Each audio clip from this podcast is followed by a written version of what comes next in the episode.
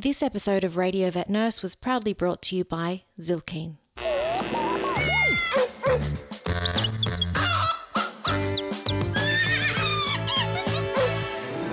Radio Vet Nurse, the podcast with your host, Kat Robinson. You're listening to Radio Vet Nurse, the podcast for vet nurses where we tell our story. I'm your host, Kat Robinson. Vet nursing can be a tough gig, and yet we absolutely love it. So, when it comes to vet nurses, who are we? How do we achieve greatness? How do we cope with the more challenging parts of our job? Radio Vet Nurse is our way to start a dialogue around these questions and to create a space where we can tell our story. Each episode, you'll hear from a different vet nurse about their personal experiences in life and in vet nursing. In this episode, I caught up with Michelle, who's been recommended for the show many times. Michelle coordinates the blood bank at the Animal Hospital at Murdoch. This is just one of many interesting phases of Michelle's career, including working as a zoo vet nurse and qualified zookeeper, and volunteering on a bear rescue sanctuary in remote Vietnam.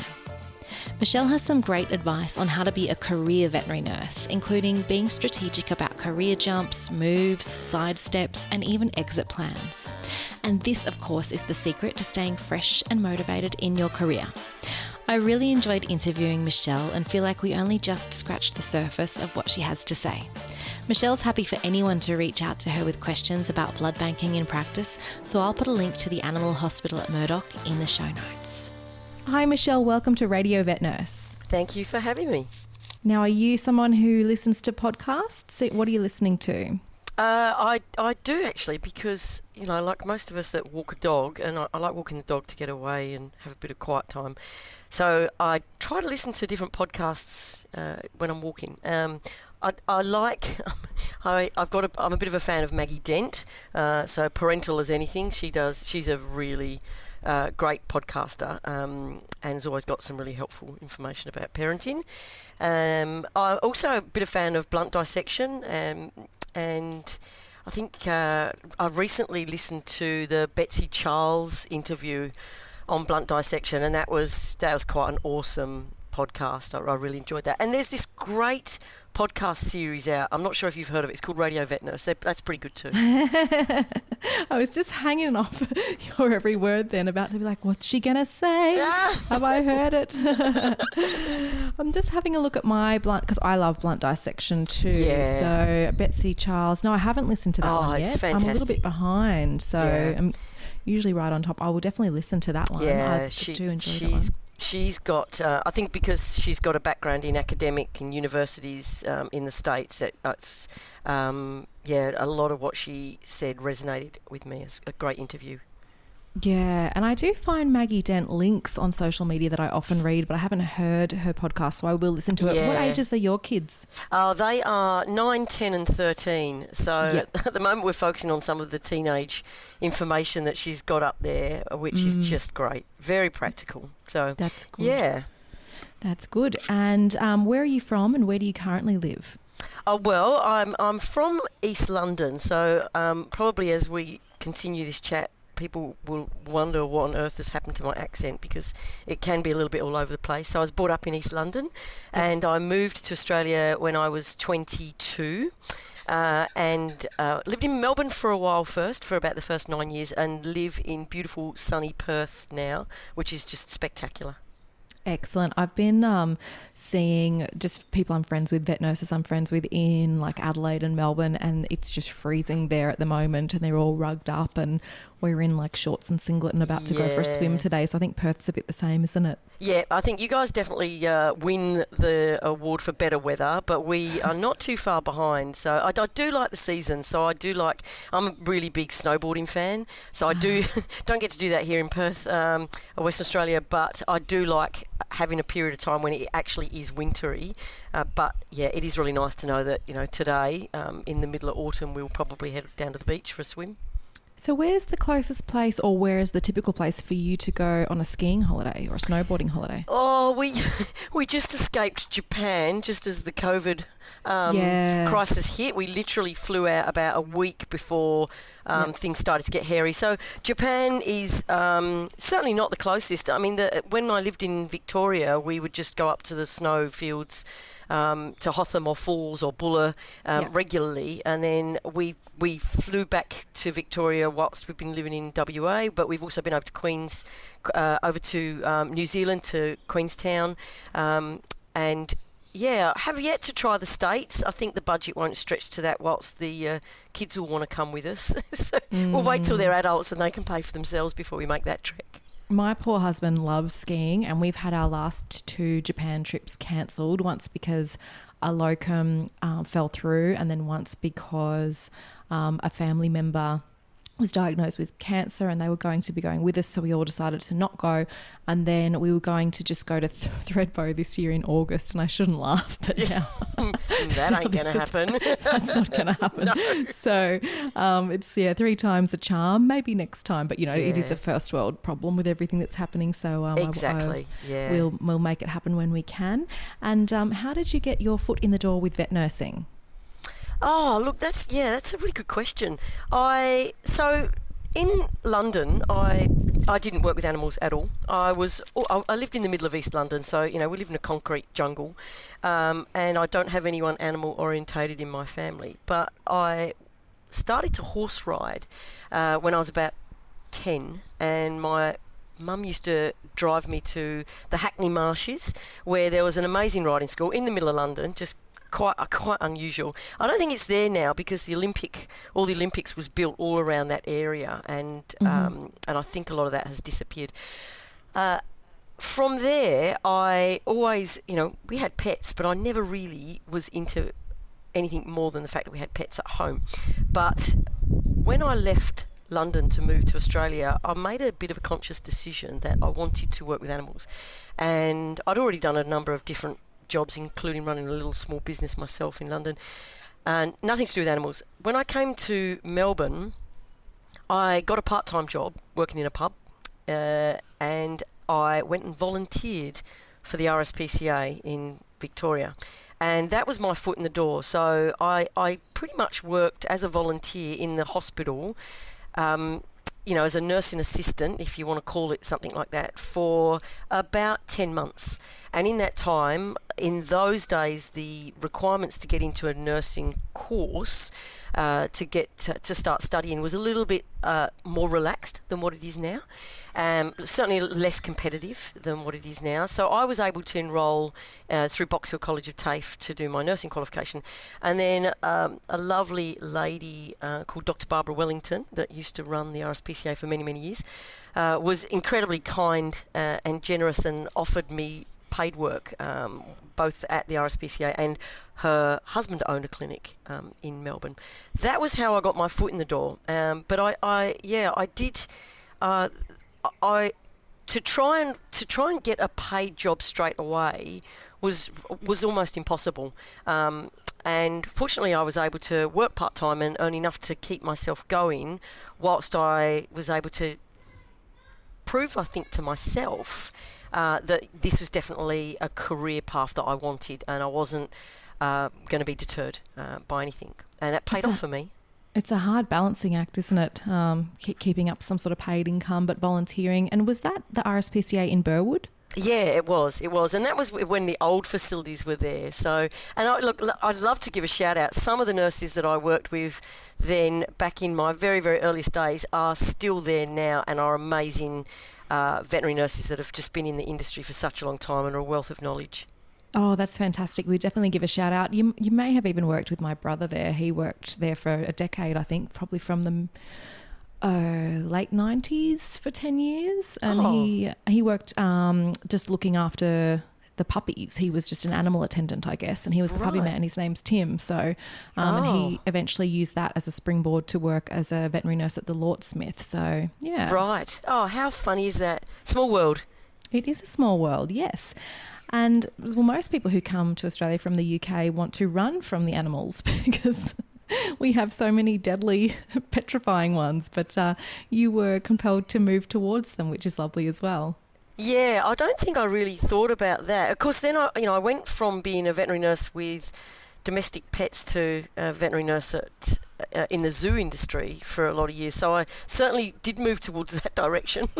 Yeah, in, in many unusual. ways. yeah. and where are you working now? What's your role and what are you doing from day to day? Yeah, so I just needed a new change. So I had been a veterinary nurse at Melbourne Zoo and then Perth Zoo for many, many, many years. Um, and I thoroughly enjoyed that. But I kind of got to a point where I felt a new challenge was in order to take me through to my twilight years, you know, uh, to those retirement years. Um, and uh, and you know, look, just on that point, I think it's something that we should all think about. You know, they, they statistics and research says that many people now will have you know two or three careers in their life. Um, mm. And I did a lot of things before I became a veterinary nurse. Didn't do any of them very well and didn't all very short term.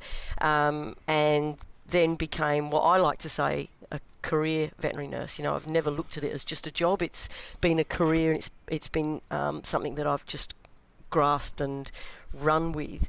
Um, but I've also felt like I've been able to reinvent myself and keep myself really motivated with these shifts that I've had every, you know, big chunk of years. So I think I'm into my third and final shift, which. Um, has brought me to working at the animal hospital at Murdoch University. So I'm now in the university setting, uh, and my role there is the coordinator for the community blood bank for cats and dogs. So I run a blood bank to ensure that there are full a full range of blood products uh, for our transfusion services for the hospital. We don't provide blood products outside of the hospital. Um, mm-hmm. We don't sell blood products. We we have on occasion um, provided uh, blood products um, f- as goodwill in emergency situations. Mm-hmm. But that's what I do now. So I've moved away from working with exotic animals, uh, and I'm and, uh, and you know previously I wasn't very customer client focused. Um, and now I'm I'm more client focused and service based, uh, and providing service to our hospital. So, how does blood bank work link you to client based? Is that just because you're anticipating a client need? Should a client bring their pet um, because you know the, due to rodenticide toxicity or hit by car animal, and you're trying to think how do we service you know, how do we best service this client and how do we best cater to this patient and what are we offering? Is that what you mean as in being linked to clients more? Uh, look, that is a part of it for sure, but that's actually on the tail end. So once a, a cat or a dog has received a, a, a blood transfusion or a product transfusion, the recipient's family are a focus for me to touch base with because what I want them to do is I want them to acknowledge the community donor. My mm. clients are my donor families. Um, okay. And I, I use the word donor families because many of the donors that are on my register, you know, are owned by families. You know, they they they are mums and dads and kids that own these amazing cats and dogs that come mm. in to donate purely on a community basis. Um, my job is to um, on one hand, I'm looking after the the transfusion services within the hospital, so I'm making sure that there is always product there, mm-hmm. and we can talk about that in a bit because that's always a challenge, mm. um, and it's a little bit more of a challenge at the moment with all the COVID restrictions in mm. place. Um, but my other main focus is recruiting pets and looking after those donor families so that they would that so that they are really happy to stay with us on the program because mm. it is an investment it's an investment in everybody's time um, mm. and it's an investment in those pets coming in so for me I, I look at these families as my clients mm-hmm. um, and you know it's also wonderful for us if they then want to use our services in, in other ways that's fantastic. And I like that you touched on the shifts in your career and what I call an exit plan um, because it is really important to think of an exit plan and it doesn't mean exiting the industry it just means maybe exiting um, whatever day-to-day work you're doing now thinking about well, do i want to be doing this in 10 years and can I work that around having kids or can I work that around the fact that I will be a, a bit tired of doing this? So it is important to start think, thinking about what shifts you want to make and what exit plans that you'll have so that we can be moving into those next phases before we're jaded or sick of it or before it stops suiting us. So I'm glad you touched on that. Yeah, look, I, I, I think I couldn't imagine going to work and and being finding that that's a drag. And you know, I have to be honest with you, that has almost never happened for me. Um, I've always found a positive reason to go to work. And you know, occasionally you have the day where you, you know, think, oh goodness, you know, particularly if something a little bit stressful might be happening. Mm-hmm. But generally, I, I, I, have an intrinsic motivation to want to be at work. I can't. I can always find a plan. Um, I think what helps that is to you know to recognise that um, having you know having a plan that might last for a year or a few years or five years um, is really really important to stay fresh you know I want to stay mm. fresh I want mm-hmm. to stay current in the industry um, and I want to be able to recognize perhaps when I'm feeling like that's uh, that's less shiny you know than what it might have been a couple of years ago mm. um, I want to move to the next thing uh, with with the thing that I'm currently doing still in a really good space so that That's I can just build on that. That's right. And I think sometimes it can be frustrating to think that you want to snap your fingers and say, all right, I'm ready to make that shift now. But if you haven't started to sow the seeds or do that extra bit of study or do that extra bit of volunteering, sometimes it's hard to make that ship jump. So it is important to say, if I want to be here in five years, what do I need to be doing? So, yeah, think about your exit strategies and your shifts and your career pro- progression, I guess, everyone. Yeah, and you also do want to think about retirement because mm. that's oh, really yeah. important as well. I mean, you know, we all want to retire in, in a happy place. So I think uh, veterinary nursing is a very physically demanding job. You know, we know yep. how mentally demanding it is without a doubt. And, mm. um, and I, you know, I, I think going back to those um, changes in some of the things that we do, that also keeps me mentally stimulated and stable, uh, along with you know having a, a, a, significant other life away from work. But the um, the physical demanding component of our job uh, can't be ignored. And look, I'm not a big mm. person. I weigh 50 kilos and I'm five foot nothing. Uh, so I, I, spent, you know, close to 20 years working with uh, uh, working very physically um, in a zoo environment, and now working with big dogs uh, because most of our donors are. Uh, are, mm. are, you know they're over 20 kilos um, mm. again it's it's physical um, but I am limiting how much lifting and uh, how much time I'm on my feet now uh, and that certainly does help you you know as you get into your as you get into your post 50 years Yeah, even I found after I had kids, like I'm not, uh, I'm not as strong in my core, um, and I guess I'm unwilling to be as you know blatantly risk taking sometimes as well because I think well I can't afford to go sit in hospital and nobody can. But you know once you've once you've got you know little people that need you to go home and feed them and put them to bed and that sort of thing you you sort of change what you're willing to do sometimes. But um, yeah I definitely I definitely think it's important to to stop the physical role before you throw your back out or whatever it is that's going to happen. So yeah, uh, and there are plenty of plenty of you know different areas to progress into. And with what the work that you're doing now, what's your favourite part of your job? Oh my goodness, that's tricky.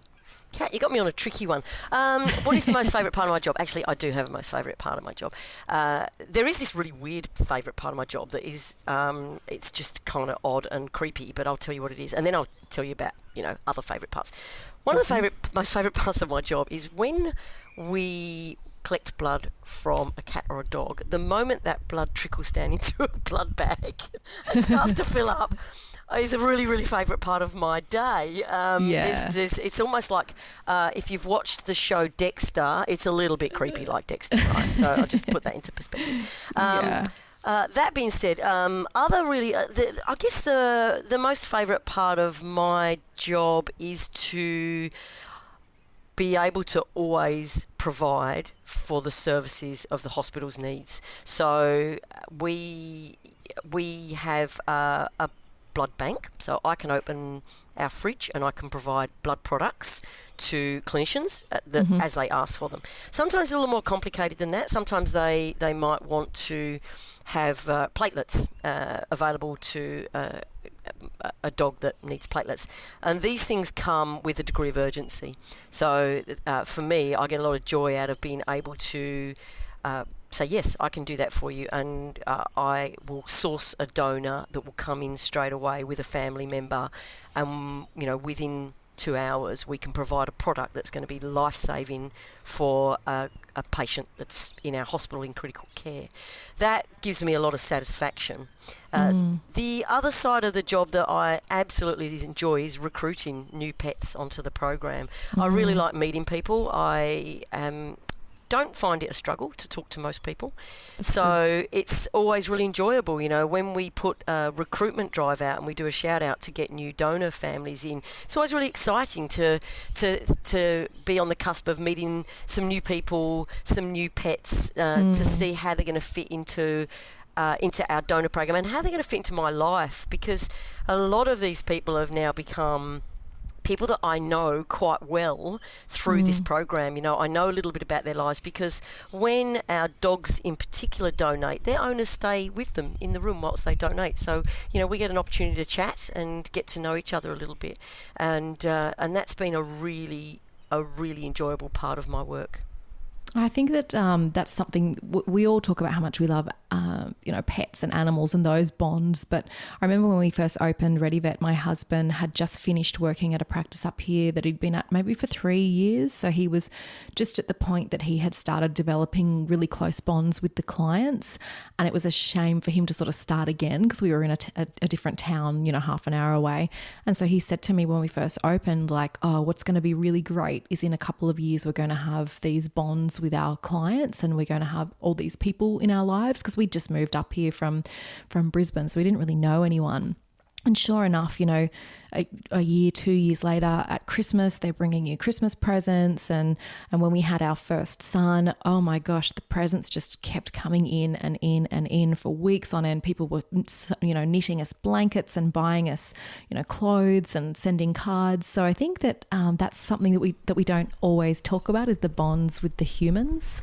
Oh, absolutely, I agree. Um, yeah, and you know, for the families that I work with, um, that they their community spirit is just amazing. You know that that there is nothing um, to make them do what they do. Uh, you know, we don't spruik incentives. Uh, we always reward our donors, but it isn't something that is discussed uh, as a way to get people to come onto the program.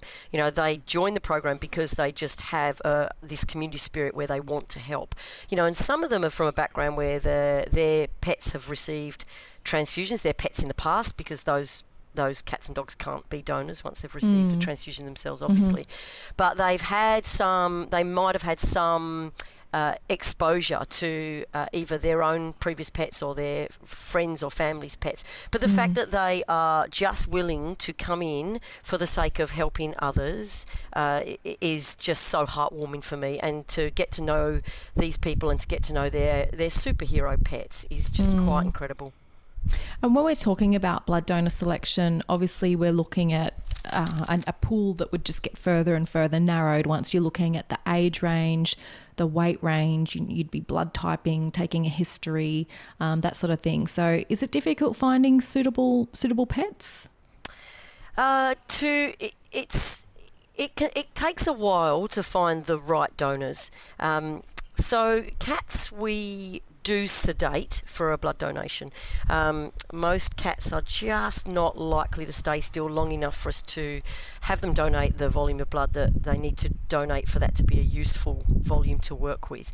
Um, so our cats, uh, well, we probably have a little bit more flexibility with our cats. In saying that, cat, you know, I'm a fear-free qualified veterinary nurse, and that is an amazing course to go through. And I base my behavioural assessment and my recruitment intentions on practicing the most fear-free behaviours uh, that I can at my end, uh, and that our dogs and cats that present to us can demonstrate for us too.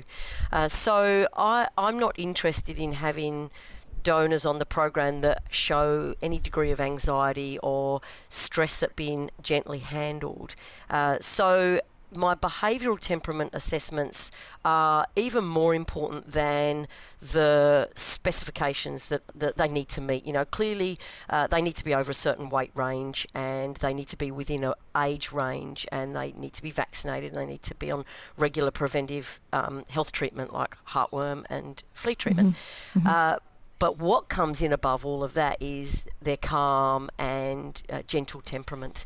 Um, we ideally aim to not sedate our dogs when they donate. Uh, mm. So I would say to you about 90% of our dogs on our register are not sedated.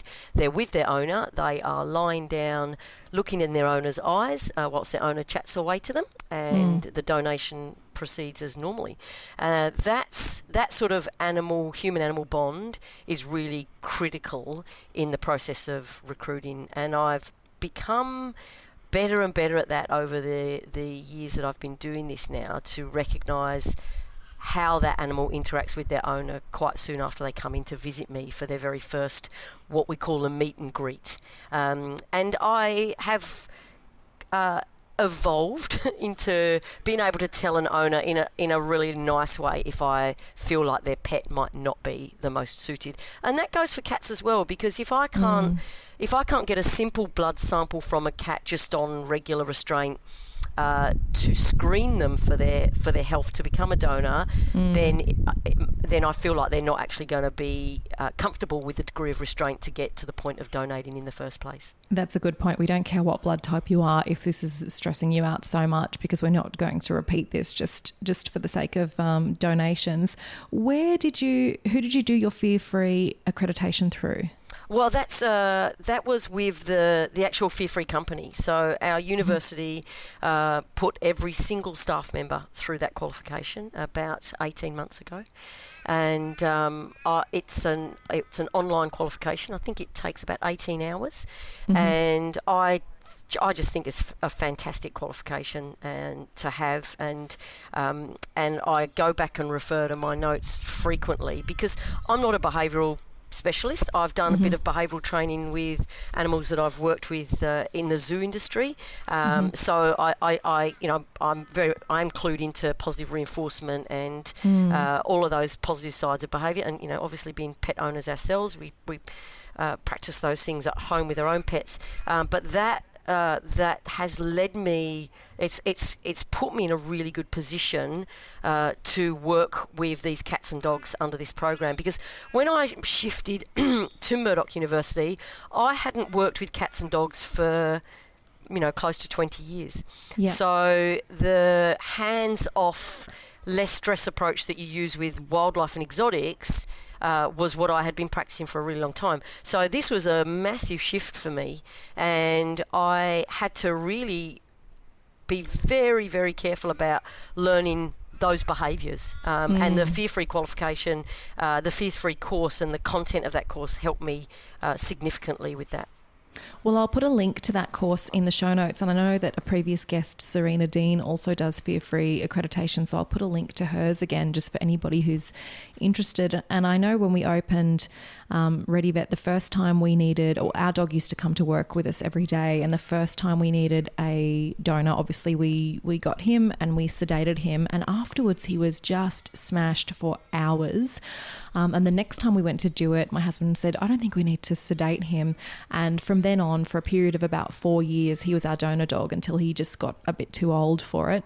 Um, but, but basically, we just used to give him a bowl of milk afterwards. And it got to the point that as soon as we would put him up on the treatment table and, uh, and you know, get the clippers onto his jugular, he would start salivating, thinking about the milk. oh, that's fantastic. he had like a Pavlovian response to, to having his jugular shaved or yeah. his neck shaved. And then he would just lie down and, you know, as soon as we would go to, to, to stick the needle in, he'd take a big breath and blow out his nostrils really slowly and stay really still because he was just like, come on, just stay still and get it right. You're going to get the sweet, sweet milk.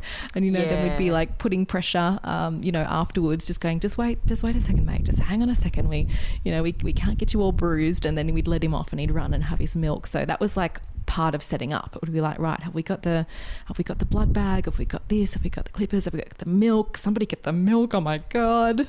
Yeah, yeah. I mean, they, they've all got their thing that they that they like and enjoy, and um, yeah, just to see see these guys just behave like they're just rock stars. You know, they they Totally. lay down on the table, and uh, mum or dad is at the head end, and you know we're right there um, at the head end, and the the that big sigh that you mentioned. Yeah, we we got a couple of retrievers on our um, donor uh, program, and they're just the most beautiful, trusting dogs. You know, the the bond Yeah. that they have with their owners, and looking into their owners owners' eyes through this whole procedure, and the you know the pride that an owner um, has in their, their their dog and, and their cat when they come and pick up their cat. And um, you know, I, the first time any cat donates for me, I like to show the owner the little bag of cat cells. Um, I like to actually say to them, "This is the end product. This is what your guy has just produced for us, and that's going to save a, a cat's life. And that's uh, you know, that's that that." Your pet is an absolute rock star, and to see um, our owners, you know, go home with their pets, you know, their pets have got their blood donor bandana on, and they're just so proud, and they get popped up on our Facebook page. Um, I've always got something to say about each of their pets. Um, I've got one. Um, one of our retrievers uh, on our program. We've only got a couple of them, but both of them actually just really resonate with me about their loyalty to their owner. So one of them is uh, a, beautiful dog called Breva, and um, she's owned by an Italian family.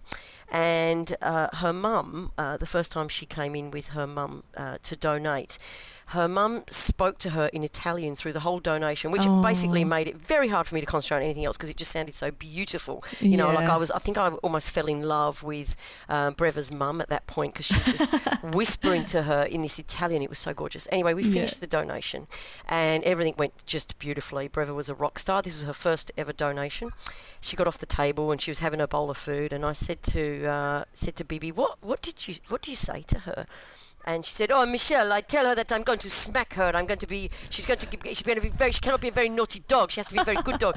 And I, we just c- cracked up laughing because clearly she was not saying those things. but I, I think the look, the shocked look on my face to begin with, that I was like, "Oh my God, you told her you're going to smack her and you're going to hit her if she moves." And she said, "No, no, I tell her what she's lovely and, and, and how gorgeous she is." And we- I just thought it was the funniest thing ever. She could have been saying all those mean and nasty things. I would never know, you know. Yeah, it's all about the tone, isn't it? Yeah, exactly. And she was just, you know, just flowing this beautiful Italian, um, you know, words to her. And this just like went on for the 10 minutes that it took us to get through the donation. Um, Yeah. And I was quite mesmerized by this. And just for her to just quick as a, quick as a flash tell me that she was telling her she would smack her if she moved, you know, which of course she wasn't, wasn't saying any of those things, but my face just dropped. It is moving, isn't it? Just watching that relationship of trust where you can see the, the fear, but the trust, and you know, the animal going, okay, I'll be all right because mum says. And yeah, exactly, exactly. Yeah. Now you've got um, three kids, so I assume your morning routine is pretty hectic. What happens when you wake up in the morning? How are you setting yourself up for a day at the uni?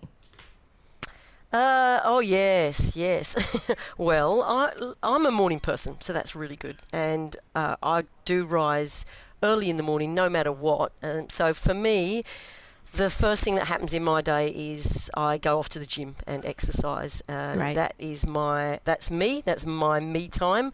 Um, I've got a great uh, bunch of friends that I've met um, at the gym that we all get together and we're very uh, e- encouraging of each other to get there for a 6 a.m. and uh, get through uh, an hour of some decent exercise. That sets me up really well for the day. So by the time I come home, uh, the kids are ready to be woken up and, and start their day. And I'm, of course, bouncing off the walls by then because I've had a cup of coffee and I've uh, had my endorphin release and I'm feeling, feeling pretty good about the day. Uh, so, yeah, then second, obviously, get these guys uh, sorted out. My kids are pretty independent, so they can get themselves ready for school, and uh, then I get myself in a frame of mind to get into work. By then, I've usually started to think about what the day ahead of me is going to bring. Um, I've already sort of started to plan what's going on, and uh, get in the car and uh, get off to work. Um, and you know, in the car, I'm on the way and I'm thinking about what's going to happen, this is going to happen, that's going to happen. Of course, you know what does happen. I get to work, and uh, apart from some, you know, clear, structured things that have got to happen, like donors are coming in at a set time and these things got to happen, what may be happening is that I get uh, called down to the ICU floor because, you know, the proverbial has hit the fan and we mm-hmm. have got transfusions going all over the place. And um, so not only do I run the blood bank, but I'm I where I can, I like to get down onto the floor and actually um, be a part of transfusions. You know, I like to see what's going on. I like to uh, be supportive of the staff, and especially if, we, if we've got some of our newer nurses on the floor to work mm. with them through mm. transfusions course, we're a teaching hospital, so we have always got students, uh, and to work with them through transfusion processes is really important. It's a really important part of my day. I enjoy teaching, uh, so I might have a plan in mind about how the day is going to go, um, and then I might get into work, and it, it's going to actually look a little bit different for a part of it because uh, we get thrown some curveballs. Excellent. And yeah, you're right. Um, administering any kind of blood product is um, something that nurses really need to to be learning, you know, how to prep the product and then how to prep the patient, administer the product. What are we looking out for in terms of a potential reaction? So it is a lot to get used to, isn't it? Yeah, it is, you know, and uh, transfusion services now are a very regular part of um, part of a, a, a patient's uh, uh, uh, care in hospital. So, you know, it, it's not something that is not done regularly. Um, mm. And these products are available to us all the time. I mean, we, we are really fortunate in our hospital in that we you know we do have a built-in bank so we have um, we you know our, our clinicians can request all products you know we can we can provide everything that they need um, but our nurses are the ones that are on the front line of monitoring those patients. Mm. You know, mm. so it's all well and good to hang up a bag of plasma or or, or packed cells or stored whole blood, whatever it's going to be. Um, but it is it is without a doubt up to our veterinary nurses to be confident in setting up that animal to monitor them appropriately through that transfusion mm. and to be recognizing when there are changes that might lead to uh, a, you know a, a, reaction that could be either a mild reaction or a significant reaction and mm-hmm. um, the nurses in our ICU are very, very well trained for these uh, for for these sorts of things, and the clinicians just rely on them 100%. You know, they they they they will the nurses will be training the students uh, on mm-hmm. what to look for, on how to set up, and you know the best transfusions go the, go the well when the animal is monitored appropriately. Um, mm. We deal mm. with a lot of really complicated uh, uh, IMHA cases, so cats and dogs, but mostly dogs that have um, really, really unhappy uh, auto agglutinating systems. Then they're, they're, they're already behind the eight ball when they start transfusions. They might not be cross matching well to the donors that we have. Um, we might have to provide a transfusion in a situation where we're quite aware that it's not the most compatible blood, uh, but mm-hmm. it's it's the best that we can offer to that to that uh, animal uh, and their need to have a transfusion. So our monitoring skills have to be very very heightened in those situations. That's right. And I mean, in terms of reactions, we can see anything from mild facial swelling um, to you know really acute um, hemolytic crises. So I mean we're we're monitoring for a whole range of, of reactions and being able to then pivot or or react accordingly. So it is quite complex the nursing of these patients. Yeah, I agree absolutely. And um, I'm just I'm just having a, a, a look back through some of my notes on different blood products because it's really some GP practices don't even do any once it's anything to do with blood um, or transfusions they will refer to a specialist centre and that's GPs you know in in city settings and whatnot. And then you've got GP practices like mine that, that are in rural areas and we're probably mainly dealing with fresh whole blood, stored whole blood, and and plasma. Maybe maybe that maybe that's it. So um, I can only imagine what it must be like to have all the candies in the candy store, so to speak, of being able to to, to just grab the most appropriate product and really make sure that we're meeting um, the recipient's needs. So you guys are really lucky, and you're making that all in house, aren't you? Yeah, I, I do, and you know that's another really exciting part of my job. I've, I mean, I've always been a bit of a lab nerd. I, uh, I, really enjoyed lab work um, in exotic practice because we did a lot of avian and reptilian hematology. Uh, so I I had a foundation of lab skills that I was able to take with me to this new job. But my supervisor at uh, Murdoch University, she had uh, quite an extensive background in uh, managing blood bank.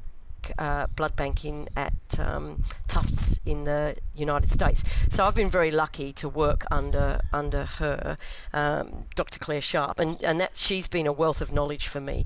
Um, so to be able to learn you know, I walked in, you know, we didn't do blood transfusions at at, uh, in the zoo industry. They're certainly happening a lot more now, which I'm absolutely loving um, and have participated a little bit in.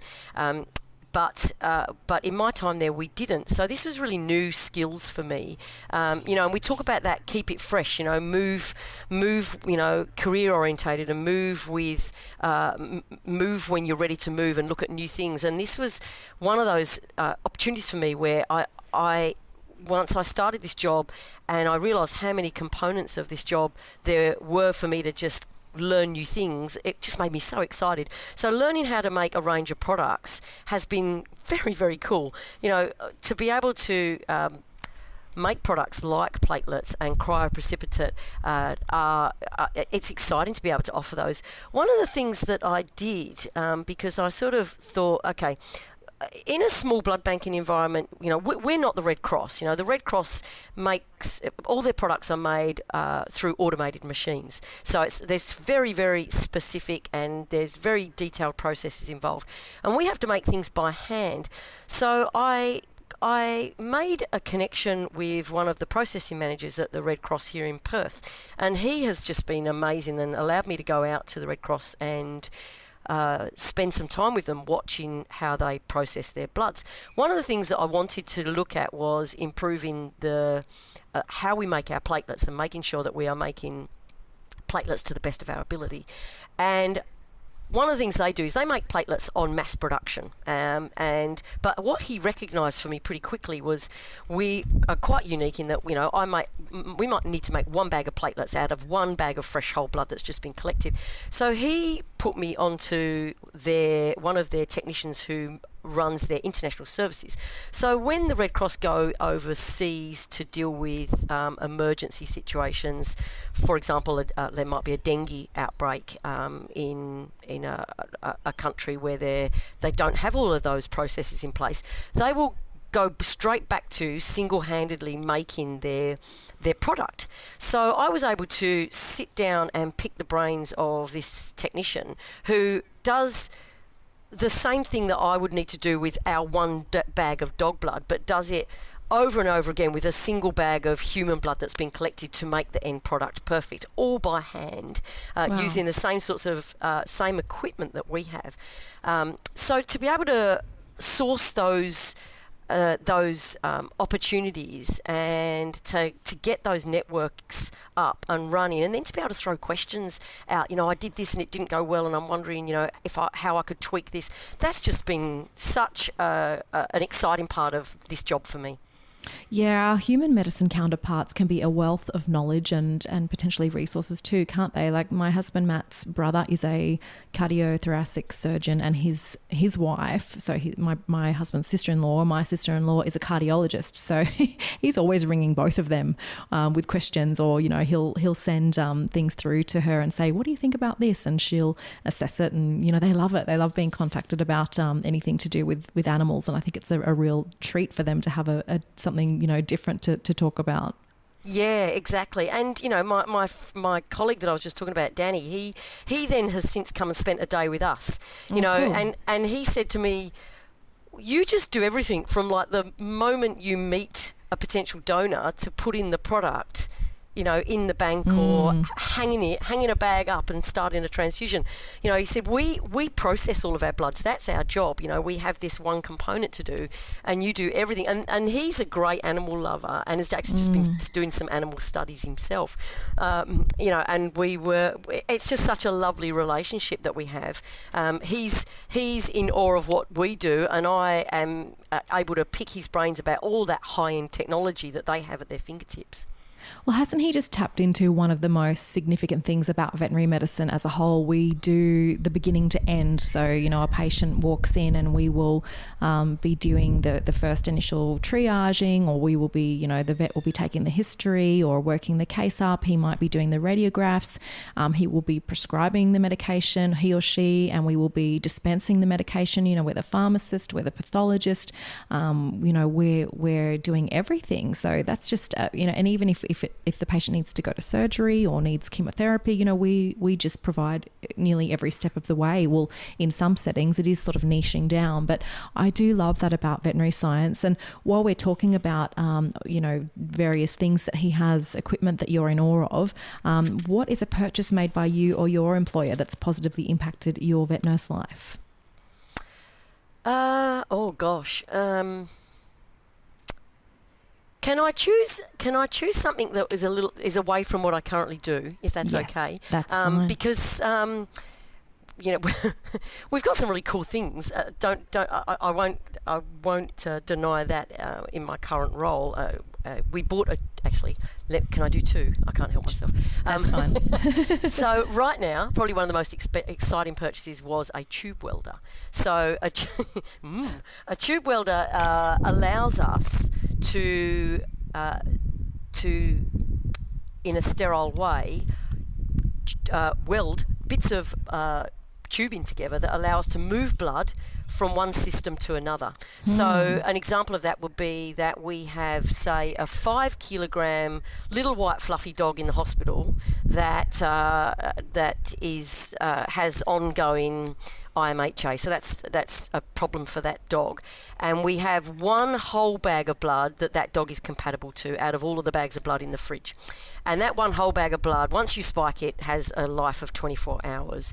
And this little five kilo dog might need about 100 mils of that 400 mils of blood that's then going to go to waste. The mm. tube welder allows me to move uh, uh, as much of that blood over into other sterile bags. So I can create three small sterile bags of that same blood product for that dog that that dog could have transfusions from the same donor over an extended period of time should it need them and if it doesn't need them then somebody else can use that blood that is a very very exciting piece of equipment That and is, when it's we all aseptic and you're not wasting is. anything. Mm, exactly, and fantastic. it just opens up opportunities for us. It may it allows us to manage our bank so much better. It allows me to have one donor be a, a rock star for three potential life-saving transfusions. If oh, That's actually, awesome. it's four because they would also have some plasma sitting there in our freezer waiting to be used. Mm. Um, so our tube welder has uh, has been a really really exciting piece of equipment for me. Um, if I can change the the subject, uh, well, not the subject, but if I can change the angle of that a little bit, uh, about nine years ago, we took a year out of our life and we went and lived in a remote part of Vietnam for a year. My husband and I, and two of our children, because one was three and a half and one was six months old at the time. Wow. Uh, and we took them to live in Vietnam uh, to work on a bear rescue sanctuary uh, Oh, for wow. Free the Bears, which are a Perth based not for profit bear rescue uh, organisation. They're amazing people. Um, uh, Mary Hutton uh, is just the most incredible 80 plus year old lady that you could ever meet. And uh, I met Mary through my work at Perth Zoo. Uh, we had uh, supported Free the Bears in a number of ways, uh, providing them with clinical support and uh, and husbandry advice over the years. And so we, I was on maternity leave, and we took. Uh, we and we also had long service leave, both my husband and I. And at the time, he was the supervisor for the exotic uh, uh, animals at the zoo, so looking after all the big cats and the bears and the hoofstock. So we went over to Vietnam for a year and did a year of volunteer service with Free the Bear. So we set up in a sanctuary, a brand new sanctuary that they were building, and my job was to uh, help facilitate a veterinary hospital, set up a veterinary hospital. And I applied for an Endeavour Award, um, which I was really um, lucky and was granted. So I was given uh, $10,000, and that was to be used to A, live, to just be able to like feed ourselves and live, um, and to buy equipment. So I was given the flexibility to spend that money however way I wanted to. And we were fortunate enough that Free the Bears very much took care of our living arrangements. Uh, we had a little a little house on this. Uh, big uh, bear sanctuary, which was also a mango plantation in the middle of nowhere, literally, uh, overlooking the Gulf of Thailand. And then, so I was able to spend a lot of that money on veterinary equipment.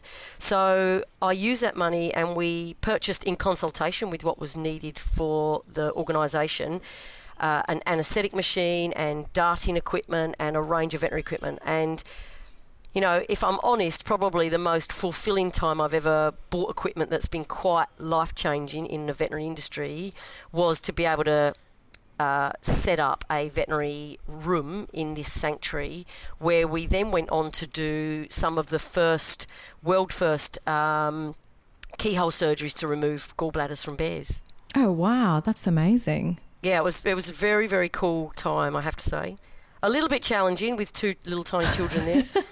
well, as someone with a nearly three year old and a seven month old, I am just like, I'm even like reluctant when I look at where could we go for a holiday, and you think, oh no, we need somewhere if the kids need to go to hospital or whatever. So I think that that's really brave of you. And I I used to travel every year until I had kids, and and I think that it's a really good thing to encourage people to do just to to pack up and go somewhere for a year. And you've actually inspired me on that because there are there are so many reasons to say oh we can't do that. And that might be where are we going to put all our stuff? Or what are we going to do about our house? Or what are we going to do about our lease or our mortgage or our what about our kids? And you um, have shown me that actually well you can just get around that. Like you can you can whatever that problem is you can get through it. So i would love to to take our kids to live somewhere for a year at some point in time. And yeah it must be really rewarding to set up um, this center that is um, you know no doubt still bringing benefit to the area.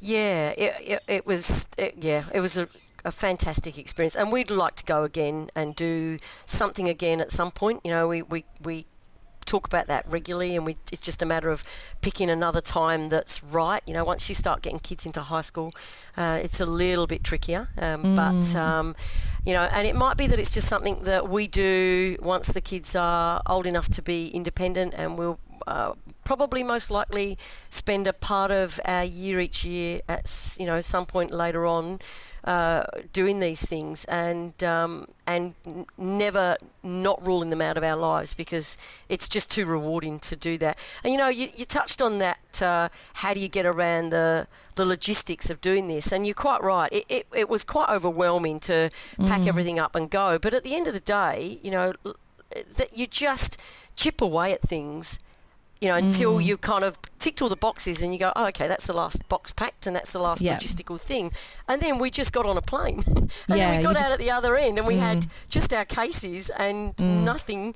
Um, and before we left Ho Chi Minh to drive down to, um, to our village, which was about only 300 kilometres south of, uh, of Ho Chi Minh City, but uh, a, a, a, like a 10 hour drive because the roads are not like roads here. Mm. Um, we had to buy a household full of gear to yeah. take down there because the house was empty apart from beds. So we had to think whilst we are in Ho Chi Minh to go shopping. Yeah. Um, you know, hire a vehicle, go shopping, get some stuff that we that we took down there. Do you know what's the most amazing thing, Kat? Is I think that that period of time made me realise how much you can live without quite easily. Yeah. And you know, we came back home, and we came back when we came home. Uh, I had to come home a little bit earlier than Truman, so I came home and brought the kids home. Then I went back uh, by myself to finish off. I wanted to be there for the all the bear surgeries because we just worked so hard to get to that point. Um, and we had a specialist coming in, a specialist um, keyhole um, uh, endoscopy surgeon uh, coming in from Scotland, and I wanted to be there for that. So I left the kids at home for a couple of weeks while I went back for the surgeries, and then we both came back together. When we came back, uh, we sort of had to move around a bit until our house was vacant again, and uh, moved back into our house.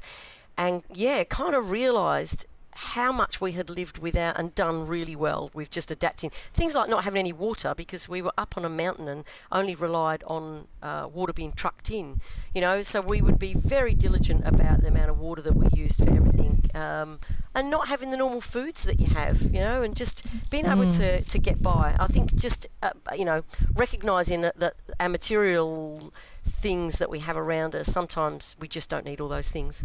That's so true. Uh, whenever I would travel, because my first degree was in international studies, and I and so I always went somewhere and often volunteering, and you know just me and my backpack for you know weeks or months on end. And whenever I would get home, I would be horrified by the sheer volume of things that I had. You know, I would have just looked at my backpack every day for weeks or months, and I would just be like, when did I get all this stuff and what do I even do with it? You know, your things look foreign to you when you get back. Yeah. and it takes a while to get over the guilt of it all sometimes too, particularly if you've been in Southeast Asia or somewhere where you realize, you know, how little you actually need. So I think that just that that realization alone is a good reason to to pick up pick up sticks and, and go do something like that. Yeah, absolutely. I, I recommend it to everybody.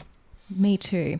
Now, just before we head to a quick break, is there a time when you were able to turn defeat into victory? And and um, was this in a personal or professional capacity?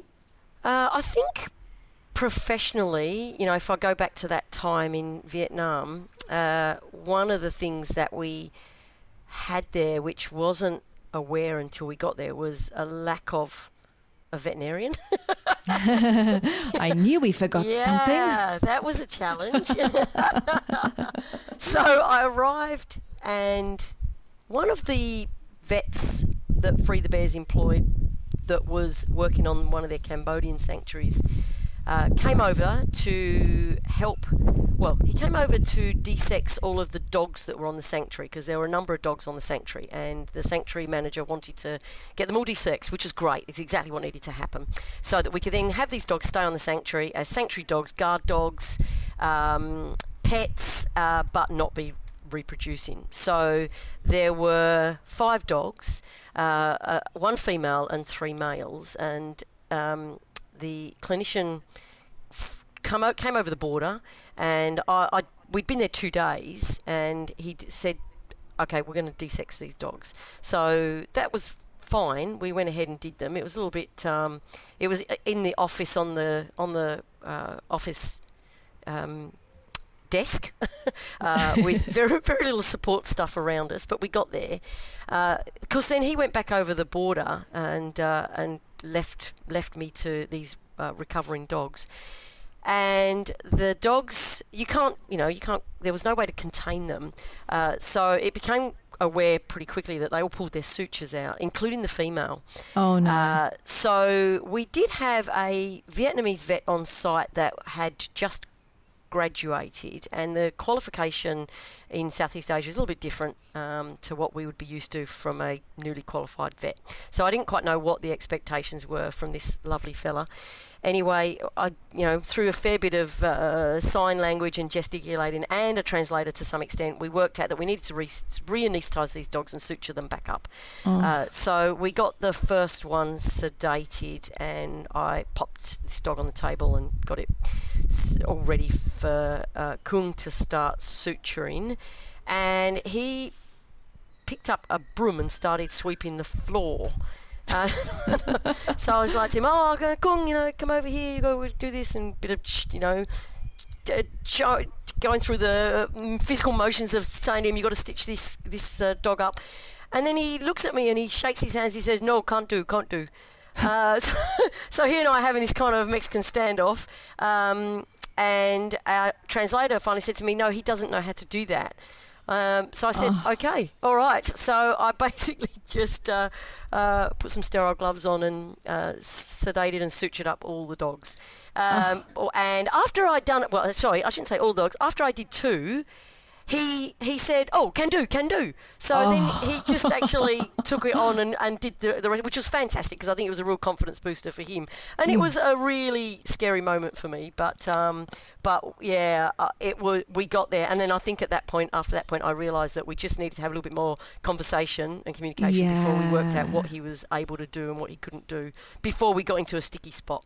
Yeah, and some people who are just working in in vet practices with lots of vets will never experience that. But I know nurses who are working in in regional um, general practice settings will they will experience that. There will be times when the vet's gone out to see a down cow because they're a you know they're a mixed practice. They might be 50-50, largey, smally, or whatever, and the vet will be out seeing a down cow, and a snake bite dog will come in, and you have to just call the vet and say this is what's happened. Come back as soon as you can, but you just have to get started. Yeah. Um, and so it can really it can really be petrifying but it really can make you step up and go no all right let's just start with the basics we need to do this we need to do that and so sometimes being thrown in that deep end um, you know can be can be a real confidence boost be it for you or the vet's confidence Yeah, boost as uh, well uh, in that yeah. situation And I think it was it was a bit of a double barrel for both of us. But I, I certainly was very mindful when we were doing any major bear procedures uh, to be really careful about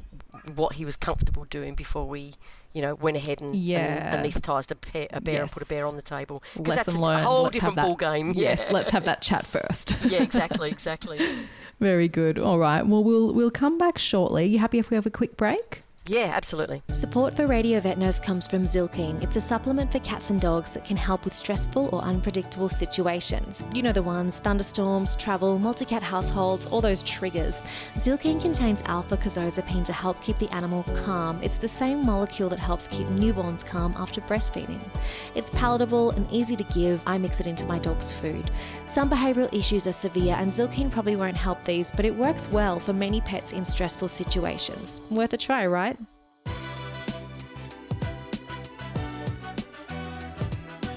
Hey, Kat Robinson here. You know me from Radio Vet Nurse, but I'm also the co founder, co owner, and general manager of ReadyVet. ReadyVet is a veterinary surgery in far north Queensland. My husband's a vet, and we really, really, really appreciate our vet nurses. In case you hadn't noticed, I'm kind of passionate about nursing too. So, when I told Matt I wanted to start Radio Vet Nurse to celebrate vet nurses and tell our story, we agreed that ReadyVet would make this financially possible. So, thanks, ReadyVet. That's all. Carry on.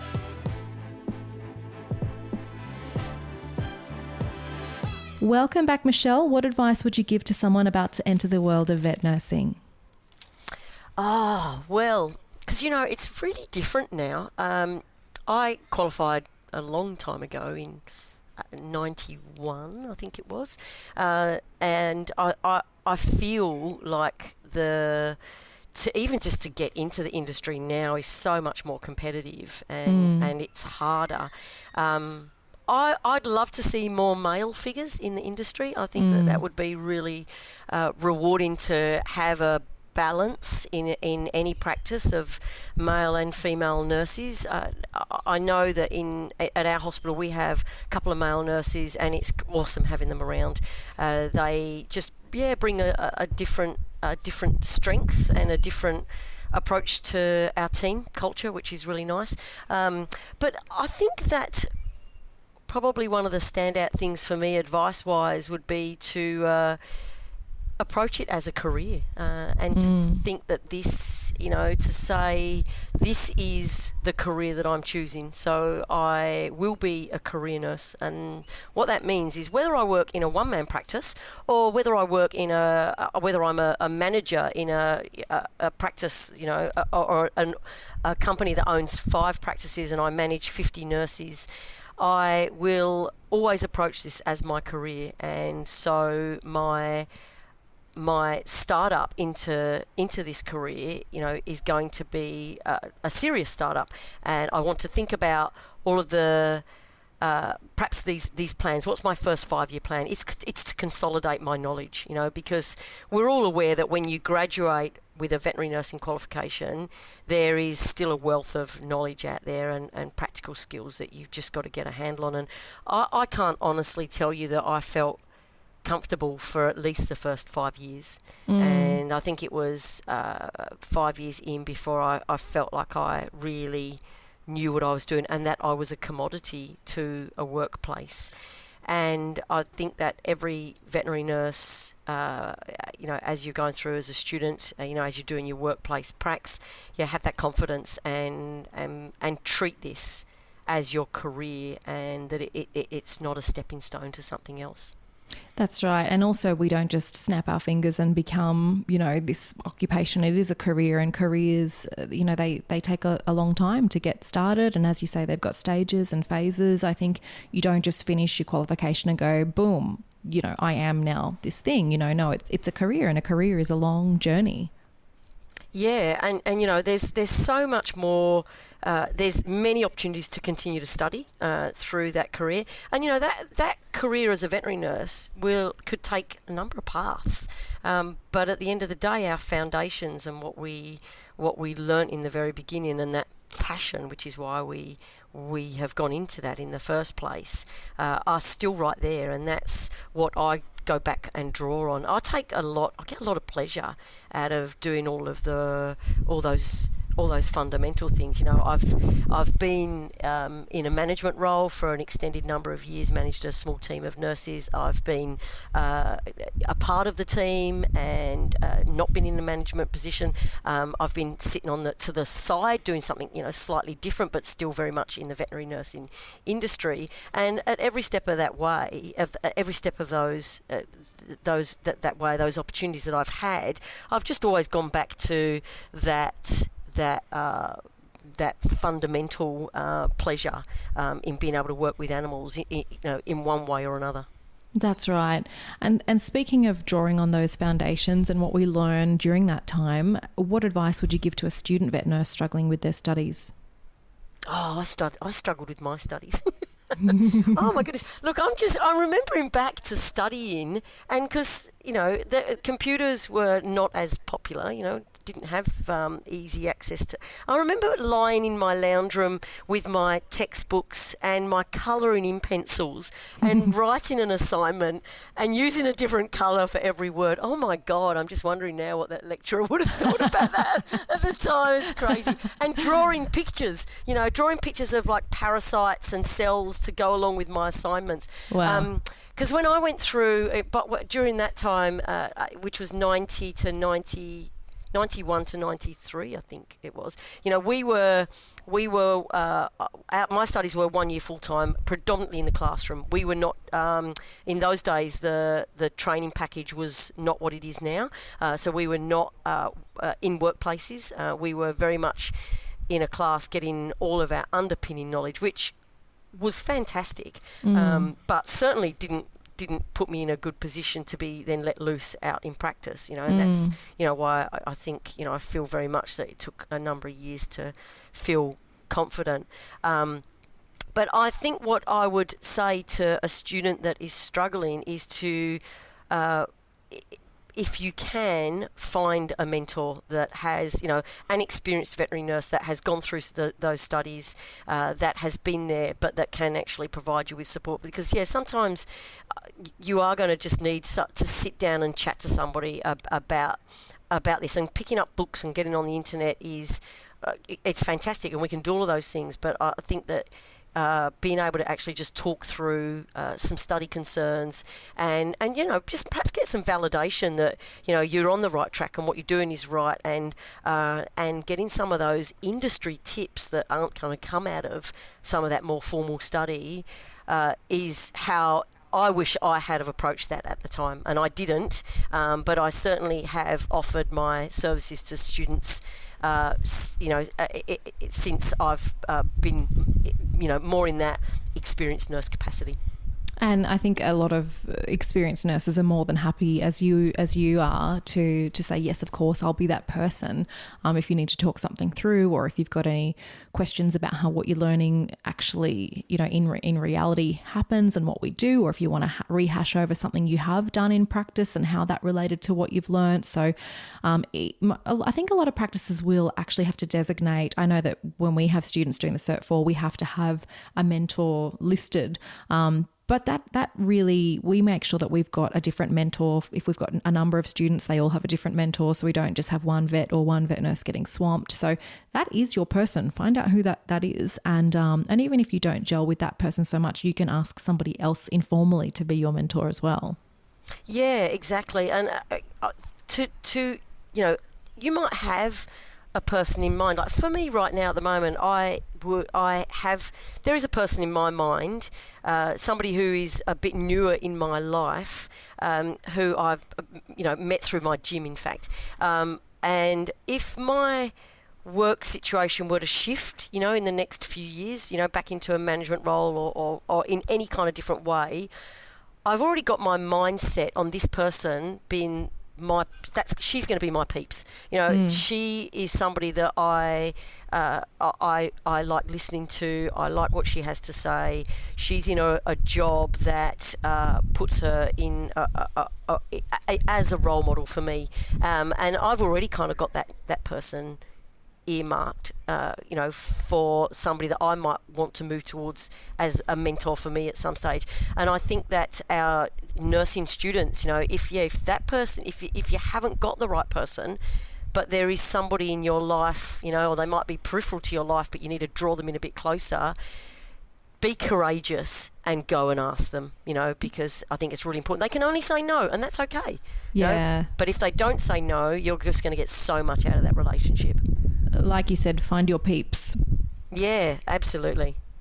And are there any bad or old recommendations that you hear that you think should be replaced with more useful or modern information? Uh, oh, I'll go back to uh, to uh, our blood banking for that one. I think it's uh, it's really hard for me to listen to um, uh, other. Uh, well, we might be consulting with another veterinary clinic on a transfusion, a potential transfusion case. You know, so if a clinic isn't in a position to to refer the patient to us, you know, it might be a distance issue. We're quite geographically challenged here in WA. Mm-hmm. Um, then uh, it's very, very hard to try and make people recognise that blood typing and, if at all possible, and particularly with cats, cross matching mm. is absolutely essential. You know, you, you can't transfuse a cat without blood typing them, and we I still will have conversations with more often than not it might be nurses at conferences or if, if I've presented somewhere and, and nurses have come up to chat to me afterwards and they're I reiterate through my presentations the the need to blood type on every occasion uh, and to cross match where we can, recognising that that is a, a, a, a, an applied diagnostic that many clinics might not be in a position to perform. But I do find it really difficult when I uh, when I'm you know, it's, it's hard when nurses are saying you know my my clinic won't they won't type and they'll just bring in uh, one of the staff's pets cat mm-hmm. or dog and just go ahead and collect blood from them and, and give it to the, the recipient uh, without knowing what danger we're putting that recipient in. Mm-hmm. Uh, so I think, yeah, there's there's still a lot of myth around um, do we need to blood type? Uh, the answer to that is yeah, we absolutely do. And, you know, it goes without saying for cats. Uh, and for dogs, you know, that whole concept of is the first transfusion, transfusion free? Well, you know, technically, well, it is. However, without a doubt, we might start an antibody process in a dog uh, that um, is DEA positive, uh, that is then going to have further reactions to a DEA negative blood donor because we've given it a bag of DEA negative in the first instance rather than actually blood typing it and being gold standard and giving it the, the, the type specific blood that it needs. And owners don't always have the whole history either, do they? You know, we've got rescue pets that may have joined a family at an older age or even, you know, at two or three. Um, but sometimes just the you know maybe it was the, the the dad that brought the dog when it ate rat bait the first time and now it's the mum the second time and it's been hit by a car and, and the mum doesn't realize that part of the treatment for the coagulopathy was um, administering a blood product. And so if you're taking that history and she says no well she doesn't know. Like this is somebody who's stressed out their dog's been hit by a car. Taking that history isn't a 100% way to say is this the first transfusion? Oh, that's exactly right. And uh, yeah, and there, there's there are those loopholes. You can't close them. You know, they're there. You know, so the best that we can do at our end is to provide all of the appropriate steps. You know, to uh, limit the chance of that that patient you know, having any more risk through the process of, of having those products transfused. You know, we can only ask those questions, yeah, and, and you know, because we are um, in such an amazingly generous world of people taking on these older rescue dogs, you know, mm. and, and, now in particular, none of the rescue homes have got dogs or cats in them because they've all been fostered out, which is just wonderful. Mm. Um, but we we certainly will see we will see more of that uh, in the future because of the current situation that we're going through. Mm. And if we have clinics that are resistant to, to doing typing and cross matching, is it any benefit at least uh, blood typing, say the nurses who have these dogs that are regularly brought in, at least typing them and looking for universal donors? Is there any benefit in at least doing one side, or do we really need to be doing both parties every time? Oh, there there is benefit, and you know, at the end of the day, I'm a realist, and I, I you know these things irk me, but uh, I recognise that. Um, sometimes you just got to do the best you can do, and mm. uh, and I think we owe it to our staff's pets if they are going to be coming on board as donors purely because they are staff pets, um, mm. we need to be taking care of all of their preventive health needs as a reward for mm. the service that they provide us. Um, and I, I have had conversations in the past uh, with uh, nurses that have been you know, quite unhappy about where things have ended up with their own pets. You know, being put into this situation where they haven't felt like they could say, um, oh, you know, I think that they should still be in a bit of a rest period, or mm. you know, mm. they're perhaps still, you know, made to uh, cover the cost of uh, some aspects of their their pet's preventive health. You know, I think that that's a little bit short sighted, and I think that that's something yeah. that our as a clinic, you know, it, it, certainly makes a lot of sense to use our staff's pets as their donors. You know, if they're fit, healthy, and they're in the right weight and age category, absolutely, mm. why not? You know, but let's make that a win-win situation so that everybody's happy, and uh, and certainly having them on record as having been uh, blood typed and having you know the the standard CBC um, biochemistry every year as a part of a health check for them, so that we know they are a really healthy donor to donate, would be the very very least. Definitely. So if you're one of those nurses who gets asked to bring your dog in, um, talk about what, what, what your pet is getting, you know, as a reward um, for their services and your services, um, and yeah, definitely be pushing to be providing the best um, the best practice possible or the best standards possible within our within our clinics. So and and um, cat, let's I mean let's uh, cats are the other really interesting one because um, when a cat needs a transfusion, uh, I'm not sure what it's like in um, other states, but a lot of cats come to us because we're now quite well known for always having blood in our bank for cats. We pack our cells, so we have uh, longevity of storage, which is mm-hmm. fantastic. Mm-hmm. But uh, you know, again, being a realistic, the uh, uh, clinics uh, that might have either the clinic cat or you know uh, vets and nurses pet cats mm. um, because our cats have to have a sedation at uh, unless you've got this absolutely amazingly chilled out you know 10 kilo Maine Coon that will just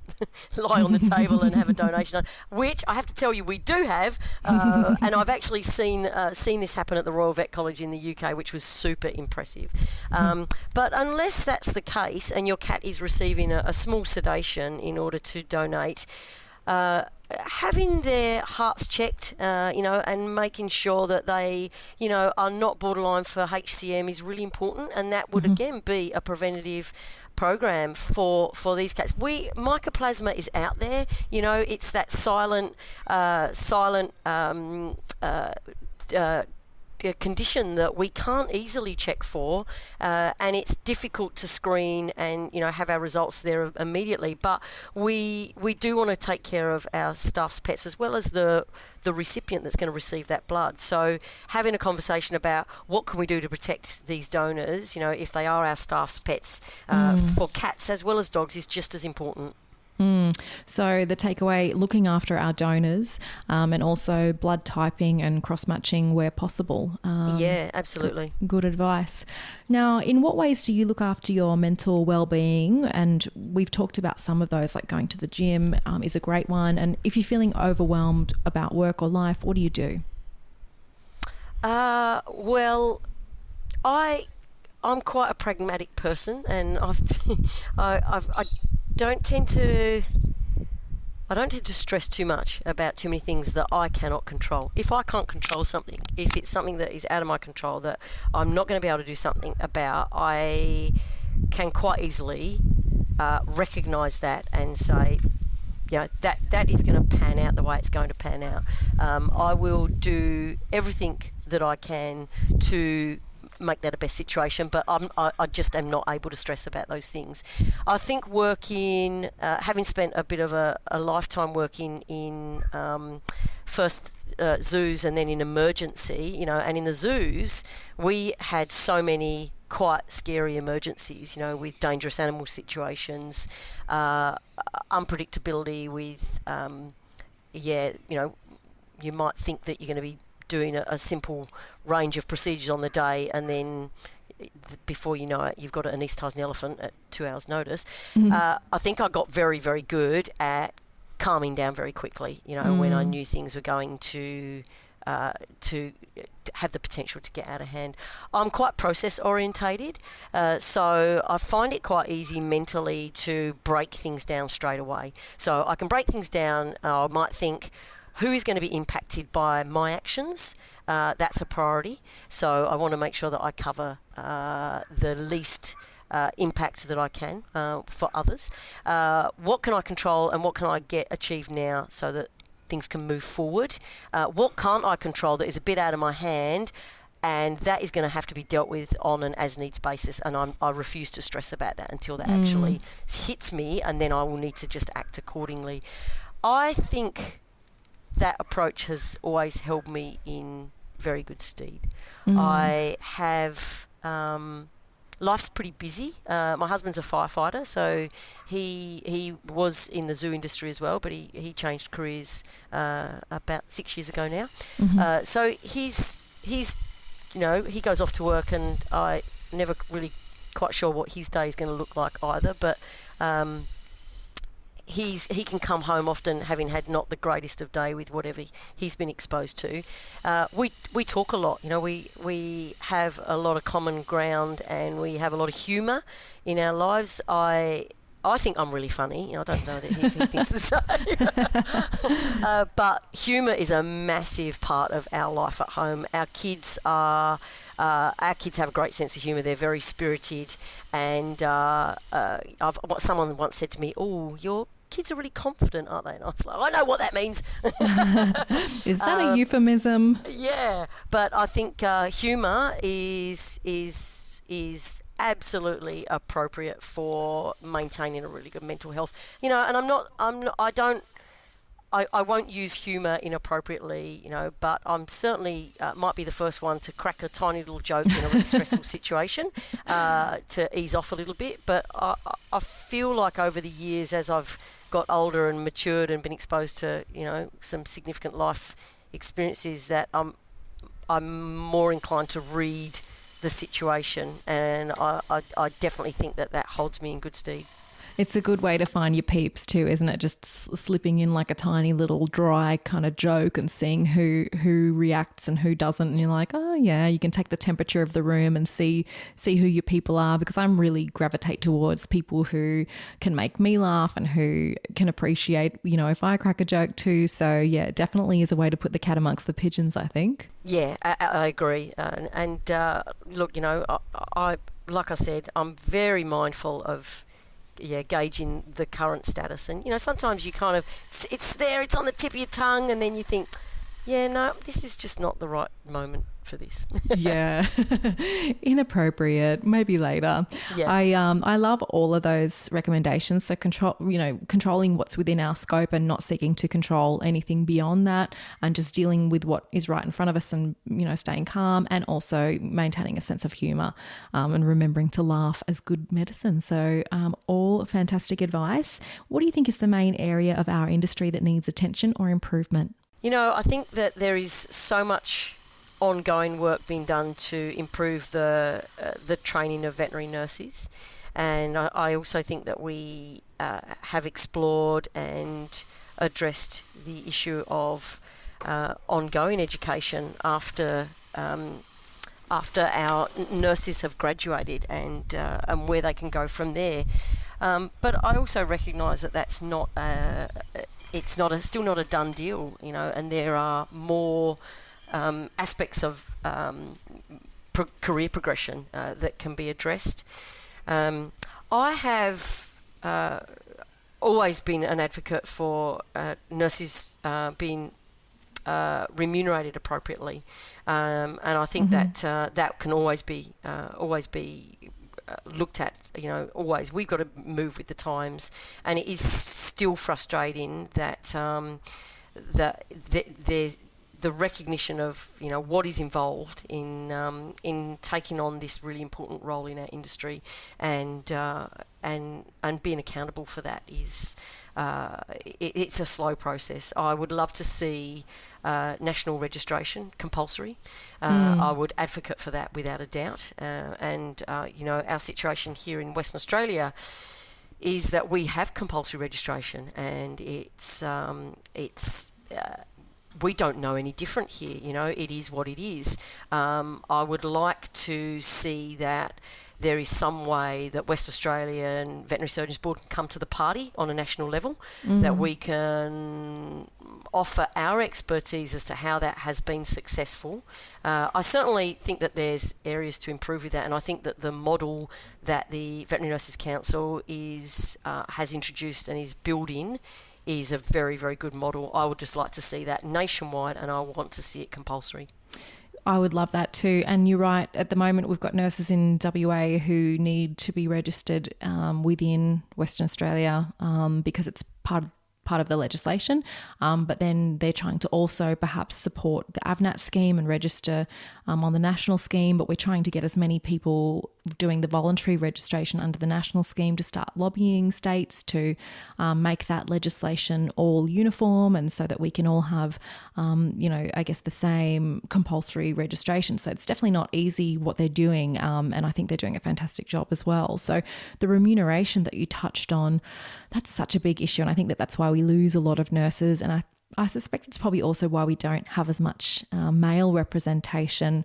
Um, and it's an it, it's an issue for the whole industry because in order to provide more more more um, generous remuneration to our nurses, we need to increase the bottom line of businesses on a whole. And we're not the best at running profitable businesses. Our narrow our, our margins are very narrow. Like I have a friend um, who owns a pharmacy, and recently we were having a chat, um, and I was saying that with COVID nineteen, we were really busy. We are really busy. However, things are very inefficient because we're zero client, and we've got people out in their cars, and we've got nurses, you know, helping the vets in consults with animals, whereas usually the owners would be doing that. So with the inefficiency, although we're busy, we're we're having issues with our margins because um, we're having blowouts and things are taking a lot longer. So I was saying to her, you know, our wage to income ratio has fallen outside um, of this bracket that it needs to sit in, and she's like, "Whoa, that's a high. That's a really high bracket there." You know, we we don't run nearly at that with pharmacies. So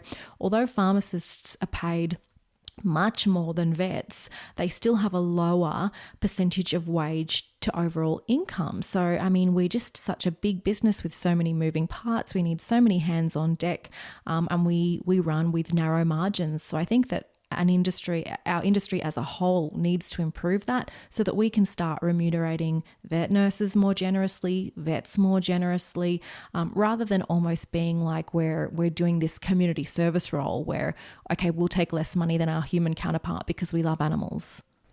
Yeah, that's right. I mean that that's got a shelf life, you know, and it's uh, our. Uh, our industry suffers through that because our nurses uh, will not stay in the industry um, if uh, if it's not financially viable for them. Um, you know, and it, I kind of it all ties back in. You know, if we, you know, that recognition of compulsory registration, that's a you know that's a, a step in the right direction for then connecting that to you know what what is an appropriate income to earn, and um, and you know out of that we get you know people that have longevity of service. And when we get longevity of service you know we get teams that are really well formed and that are highly experienced. And then our services uh, to our clients is even better. And it's just all tied in. So it's just so connected Oh, absolutely. Um, and, and then part of that too is showing clients the really polished service that we can provide when we don't have people coming in and out of the industry all the time and, and having the confidence to stand behind that. And then having the confidence to say, um, we, we're going to charge you for this vet nurse consult because, um, you know, this veterinary nurse has these skills necessary to come and do this, um, this body assessment and then recommend a diet or, or whatever it is that they're doing. So I agree, it's also so very linked. Um, and and I guess we talked about mentors earlier. And is there a particular mentor that's helped you in your career and personal development in the industry um, that you would like to give a nod or a shout out to, just to wrap things up today, Michelle? Uh, oh gosh, I've been around for a while. I've got a few. um, I, think if I could break it down into probably um, clinical support and personnel support. It would be that would be how I would see this because I've got. Um, you know, I, I, spent a really, really long time working with um, the head vet at Perth Zoo, um, Simone Vitali, and she was uh, has ha, and still is. We don't work together anymore, um, but um, she was always a, a, a, fantastic mentor for me um, at, on a clinical level. Uh, we uh, we did a lot of things together, um, and we did a lot of really exciting things together at the zoo. Uh, and always um, found Simone to just be. Uh, uh, just so grounding for me as far as um, you know giving me so much leeway to work through uh, you know new clinical knowledge and um, and a really healthy respect uh, I guess between the two of us as to what we brought to that to the table, you know, in that team, and um, yeah, she's she's an amazing person. The other person that I would like to mention is, um, and you know, probably a number of people that listen to your podcast might already be familiar with Jane Bindloss.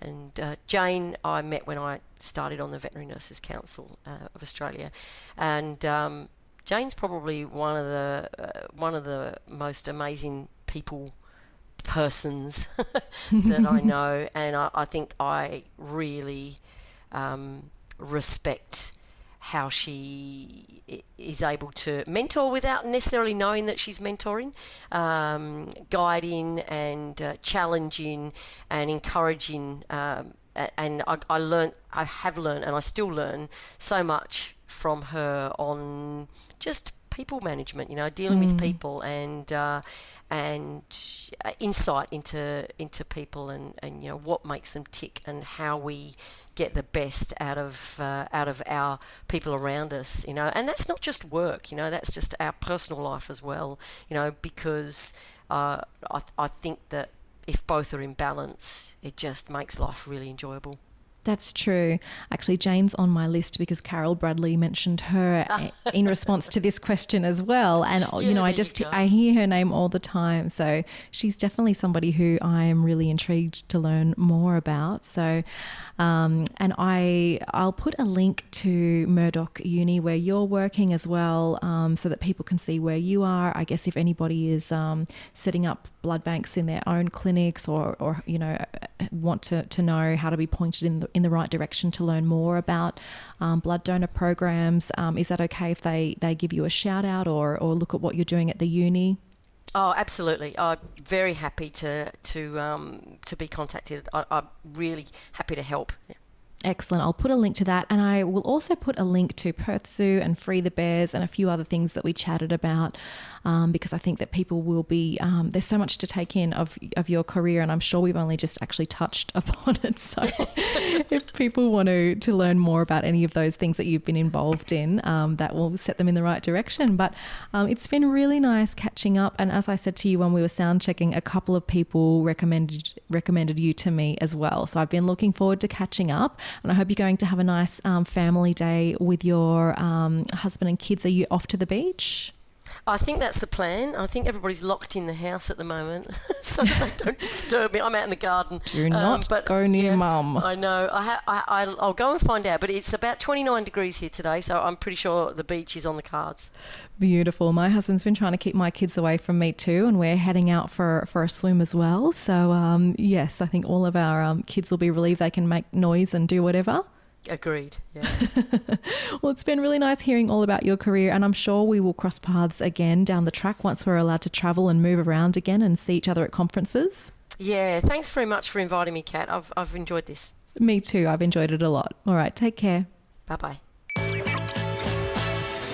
Thanks for listening to Radio Vet Nurse, the podcast.